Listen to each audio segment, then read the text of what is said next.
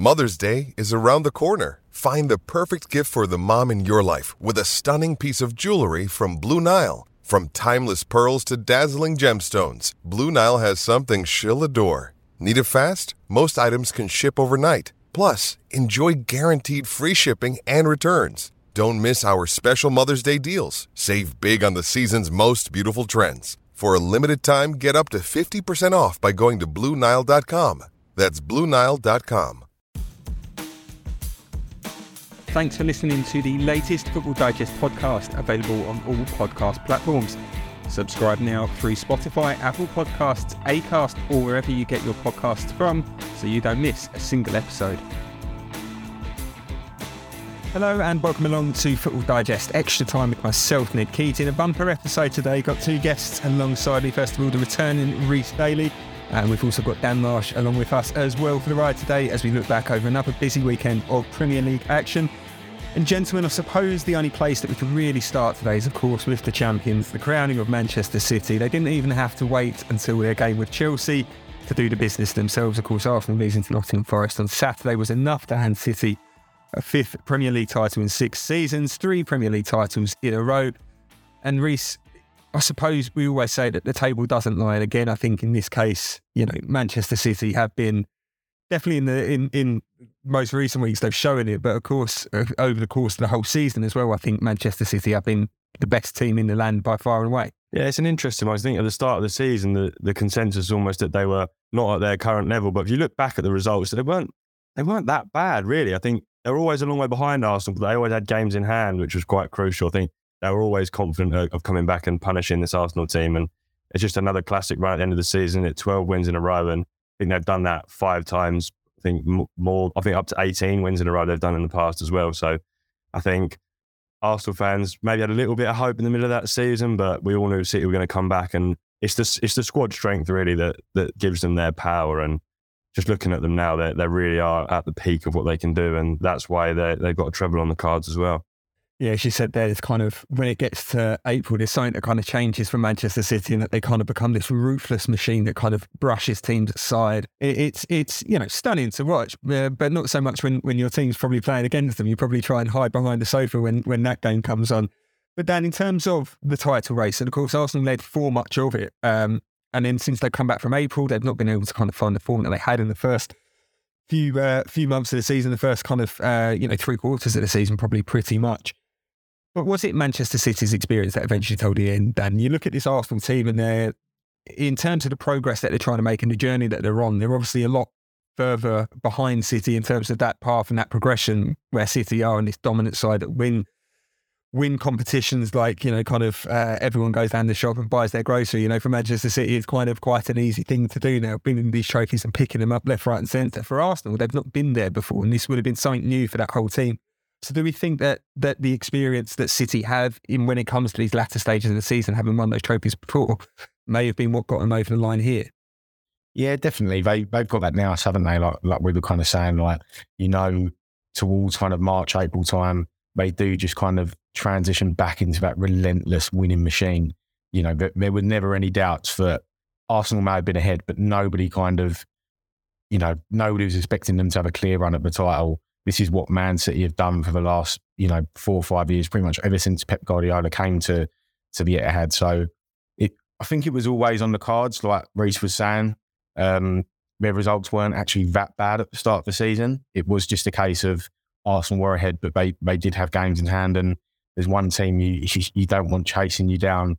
It's, it's Manchester City. Uh, you look at the the squad depth, like you're saying.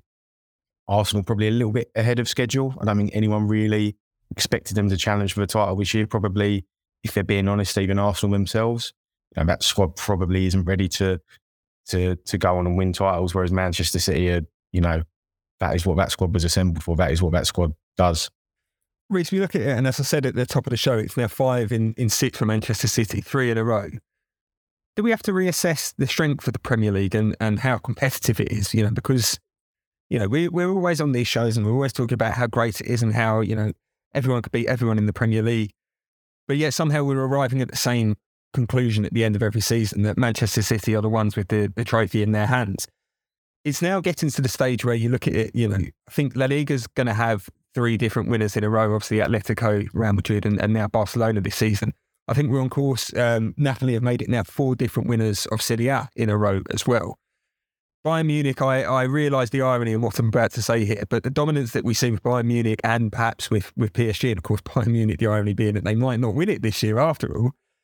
But those are the levels of, of, of dominance that we're perhaps getting to. You know, the, the Bundesliga, you expect Bayern to win it every year. Of course, that might not be the case in a couple of weeks' time. Who knows?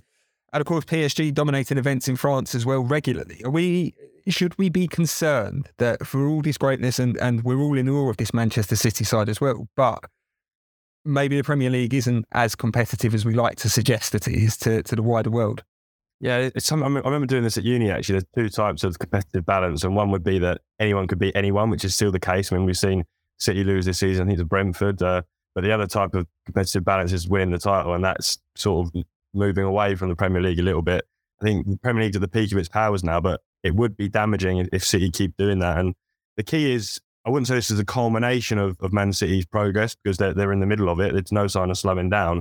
But it's signing player after player after player that already fits your system. You know they're going to fit in.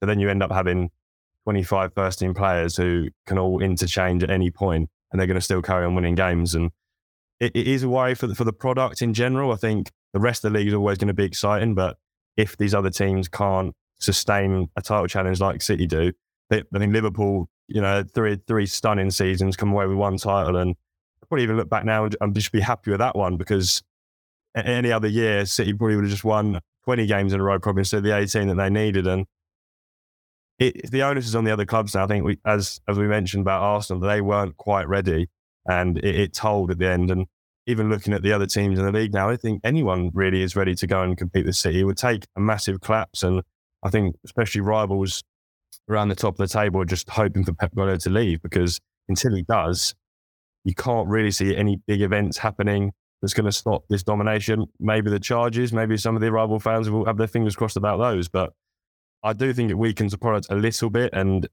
I can't see the end of the dominance at the moment. Dan, just moving on to Arsenal now, and of course, you know, it'd be wrong of us not to, to talk about them, you know, being the uh, being the other side involved so heavily in this title race this season. And and what they've achieved. You know, we we should you know still commend the job that Mikel Arteta has done with Arsenal, where you consider where they were and where they had been previously to get them, you know, not only back into the Champions League, but but to be title contenders as well. It's a phenomenal job that he's done. Um, but what's what's been their undoing, um, you know, since since they've come back from April? We have had a comment in from friend of the show and, and sometime host Connor Bromley suggesting that Arsenal may have bottled it. I don't think we're going to go down that route and, and suggest that at all this morning. But what's ultimately held Arsenal back from winning this title? You know, we can talk about how great Manchester City have been and how inevitable and, and this phenomenal winning run that they've been on. But we have to remember that Arsenal are eight points clear. This isn't just, you know, City have won every game and, and really dialed up the pressure.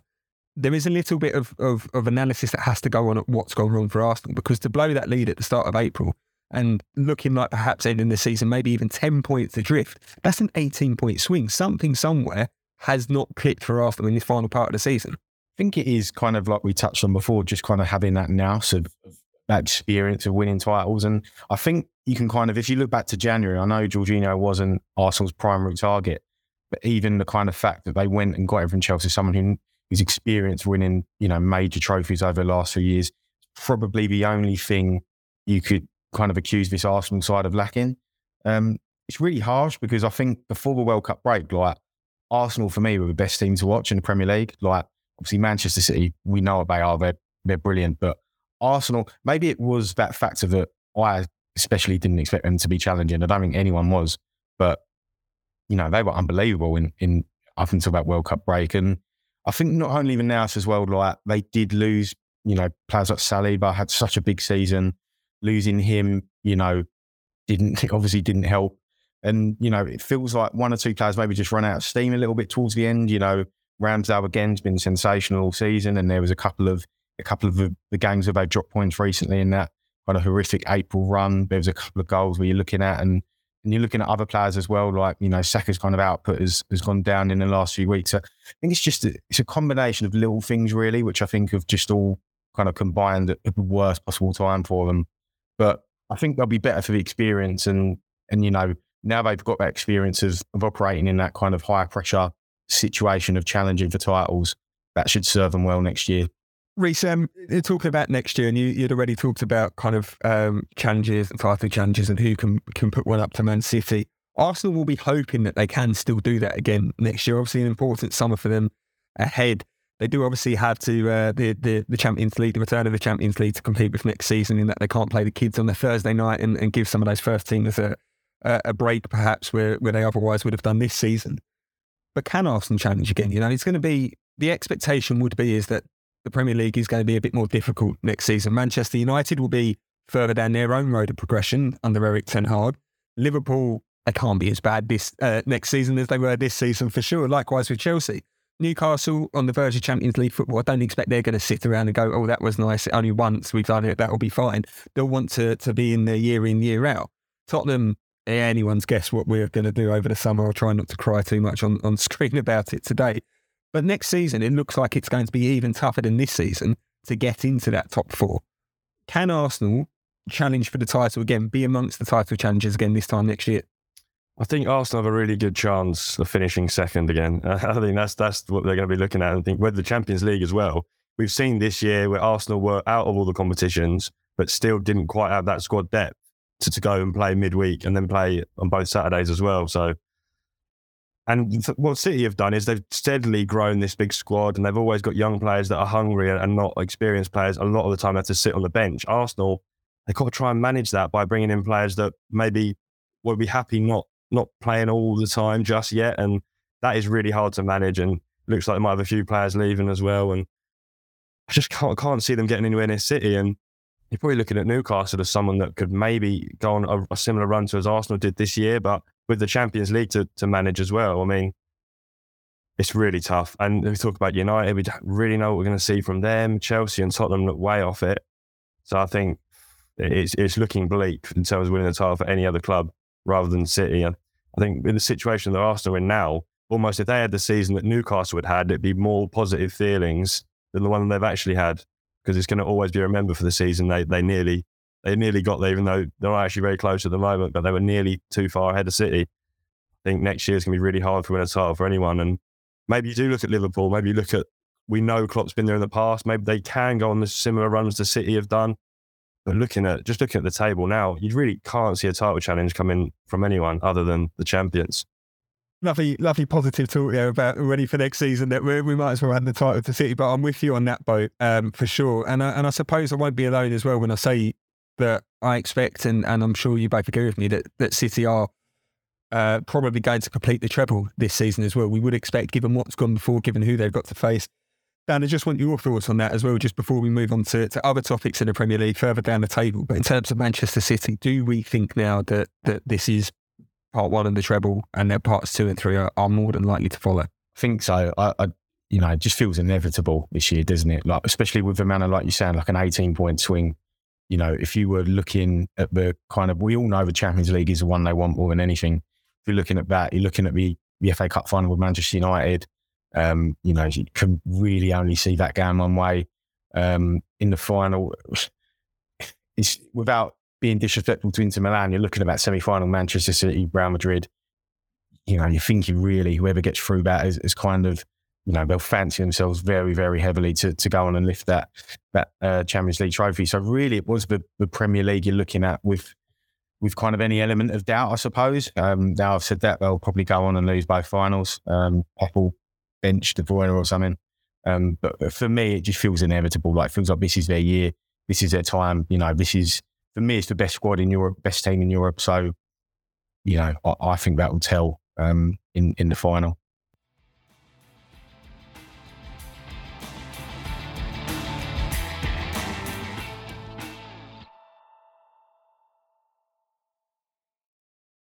Moving now from the top of the Premier League down towards the bottom, um, and thankfully we've still got something to talk about. It looks like on the on the final day of the season, it seems mad. I can, I can remember coming back from uh, from from the international break in the spring, kind of everything looked to be all, all, to play for in the Premier League. The title race, the race for the top four, the race for European places, everything looked to be uh, really, really kind of building towards a, a, a, huge climax for the season. It all feels a little bit anticlimactic now. I think we still have nine teams involved in the relegation battle as well, and it now looks like we're down to two.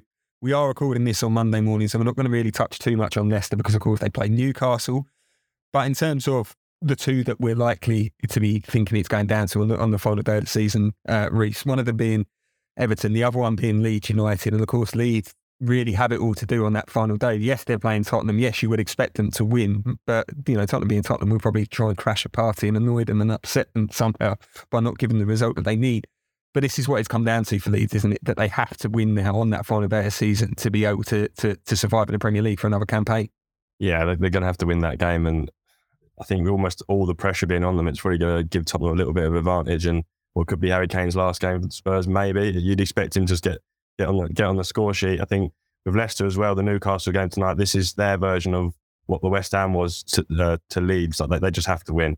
They just have to win. And Everton has almost sort of crawled their way to safety by by the other teams not being good enough. And it, it 30, 32 points should still be enough to stay up this season, which is incredibly low. And that that mix, yeah, in the season, there was five or six teams that, that were all in it. We were talking about, you know, there could be seven teams on the last day almost involved, but obviously Southampton have gone and it's looking bleak for Leeds. And I think there was desperation uh, from, from the owners, and there was statements and all sorts, and you could tell.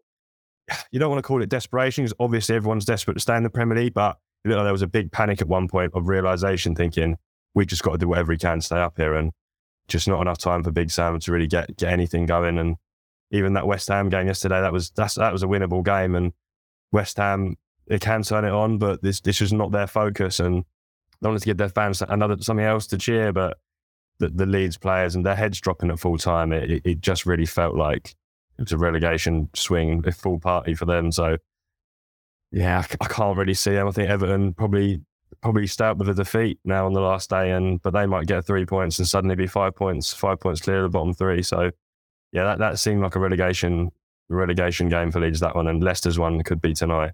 And in terms of uh, what Rhys was saying about the game against West Ham, definitely looked like one that was there for the taking for, for Leeds pre-game. Um, of course, West Ham qualified for the Europa Conference League final uh, on, on Thursday night away to AZ Alkmaar.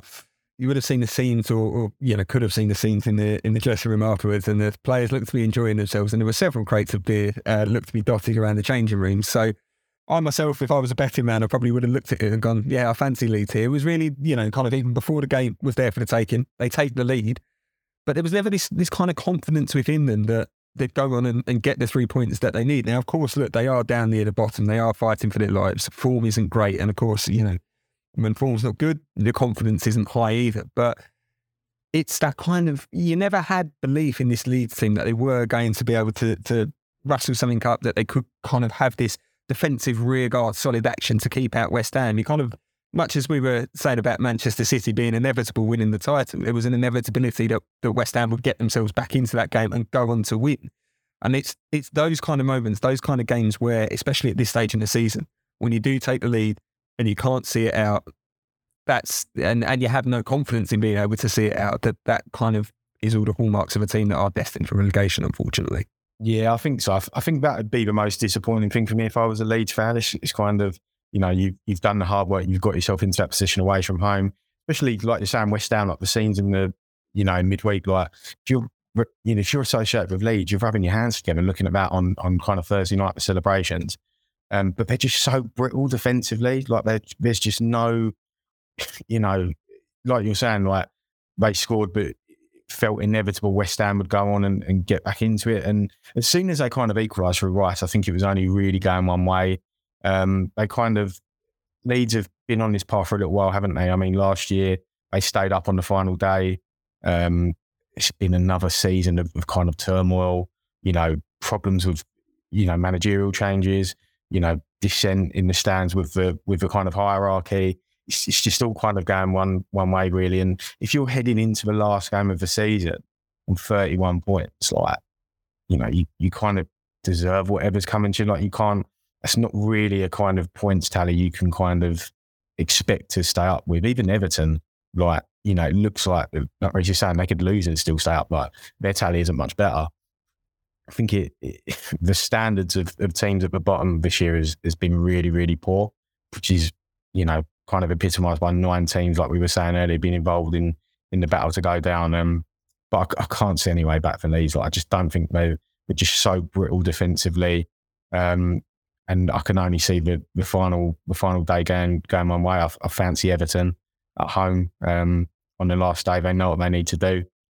In terms of Everton as well, Rhys, um, obviously putting the pressure on Leeds uh, with the, the dramatic late equaliser through Yerry Mina uh, uh, uh, in their game against Wolves.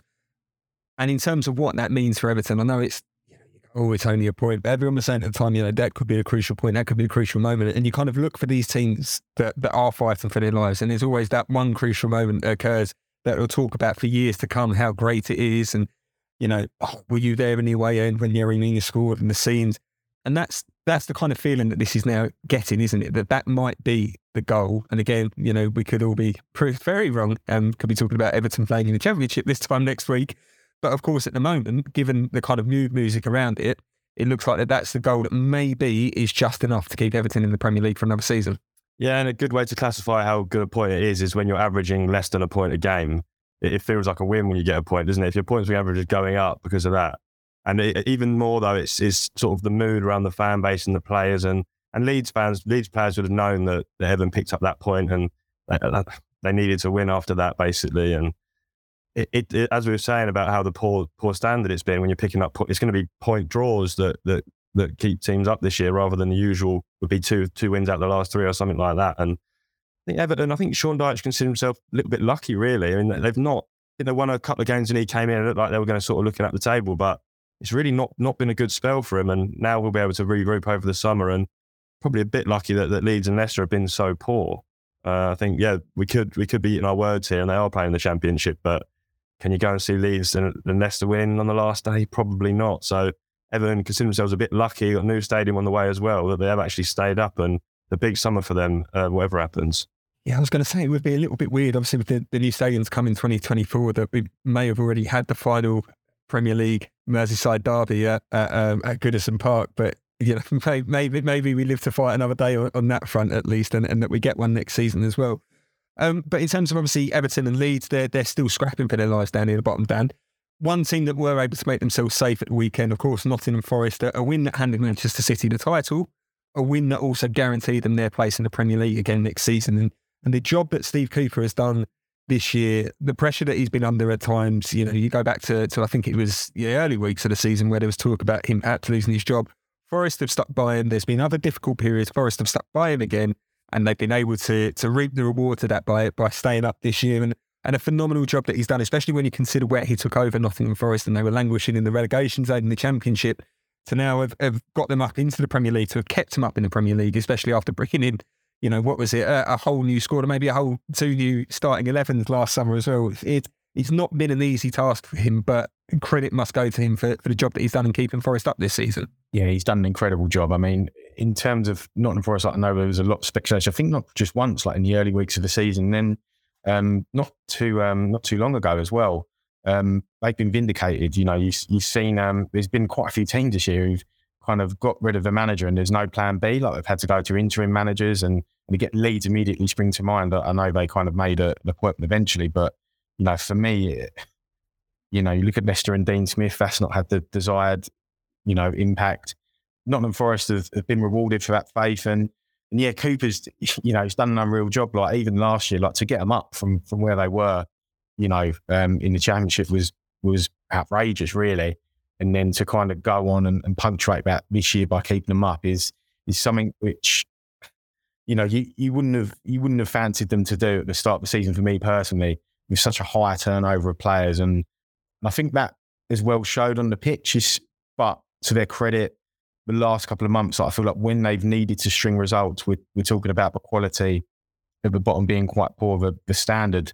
Um, I think Forest have, have done their job. They've stepped up when they needed to and you know, if you looked at them over the last few weeks, some of the performances and results they've had, you wouldn't have tipped them to go down. You, you know, if you were looking at one team out of that kind of crux of, of teams who are at the bottom, probably would have picked Forest um, since the last kind of international road to, to get themselves out of it. And and Cooper's done it. Yeah, he deserves plenty of credit. And and you know, we're talking about him potentially losing his job. Like, you know, the job he's done there now. Like, if I'm Nottingham Forest, there'll be other teams looking at him. I, I, would have thought, you know, it might be a case of he's not there much longer, but not for um, not for the reasons we we kind of thought earlier in the season. It's right up there with with um, the other managers in, in the Premier League this year who've done a, a top top job.